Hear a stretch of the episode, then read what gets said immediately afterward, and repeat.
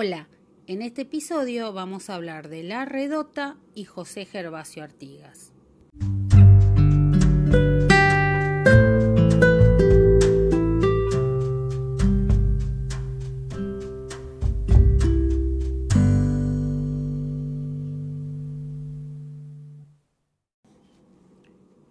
El 19 de junio se conmemora el natalicio de José Gervasio Artigas, quien nació en Montevideo en 1764.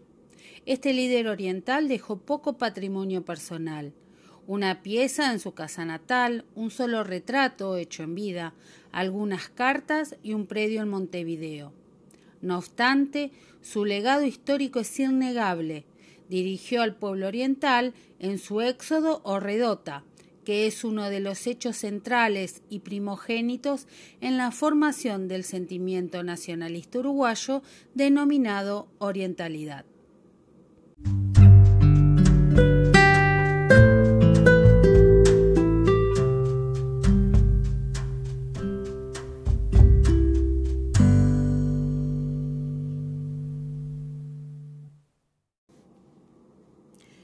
El historiador Bauzá sostiene que fue una manifestación de unidad y de unicidad de posiciones entre los migrantes, de desobediencia ante el poder monárquico español y el gobierno centralista de Buenos Aires. Había sido mucho el amnisticio de 1811, acuerdo para el cual no habían sido consultados los orientales el terror de volver a depender de las autoridades españolas contra las que habían luchado, el vandalismo que cometían las tropas portuguesas, que saqueaban ranchos, despojando a las familias y apoderándose del ganado. El entusiasmo por la idea de ser libres y la adhesión a la personalidad de Artigas. La redota, como denominaron al éxodo sus protagonistas, deriva de la deformación del vocabulario de derrota. Carlos Maggi, la describe como una larga prueba de miseria y de privaciones. En la banda oriental se había iniciado la era del andrajo. Por primera vez, hasta ese entonces, en el Uruguay o en la banda oriental era desconocido lo que había llegado, que no era otra cosa que el hambre.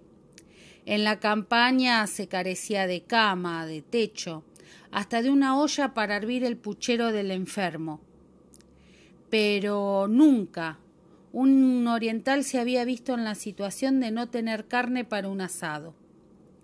A partir del 23 de octubre de 1811, nuestros paisanos, recuerda Maggi, se cubren de andrajos y desde entonces comienzan a construir y fortificar sus libertades, a medida que pierden la abundancia, el ocio y muchas veces la vida. La redota fue la marcha de un pueblo. Pibel Devoto se refiere a ella como un pacto social que definió la autoconciencia del pueblo al tiempo que selló la nacionalidad oriental.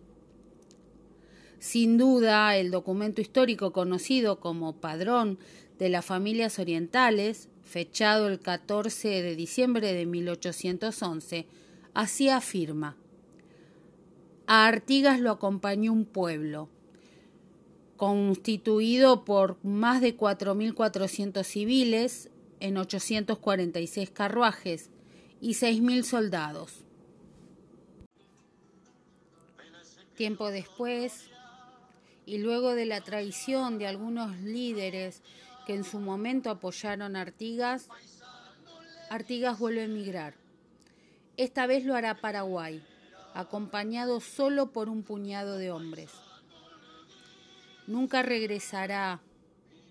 Morirá el 23 de septiembre de 1850.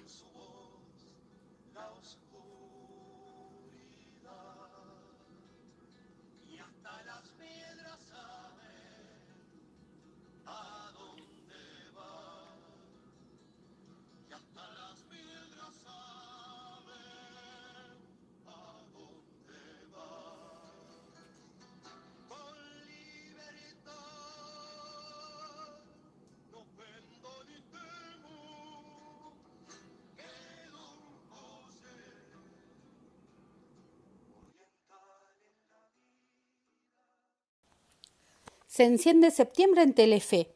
Tentadores estrenos, finales picantes y un manjar de entretenimiento.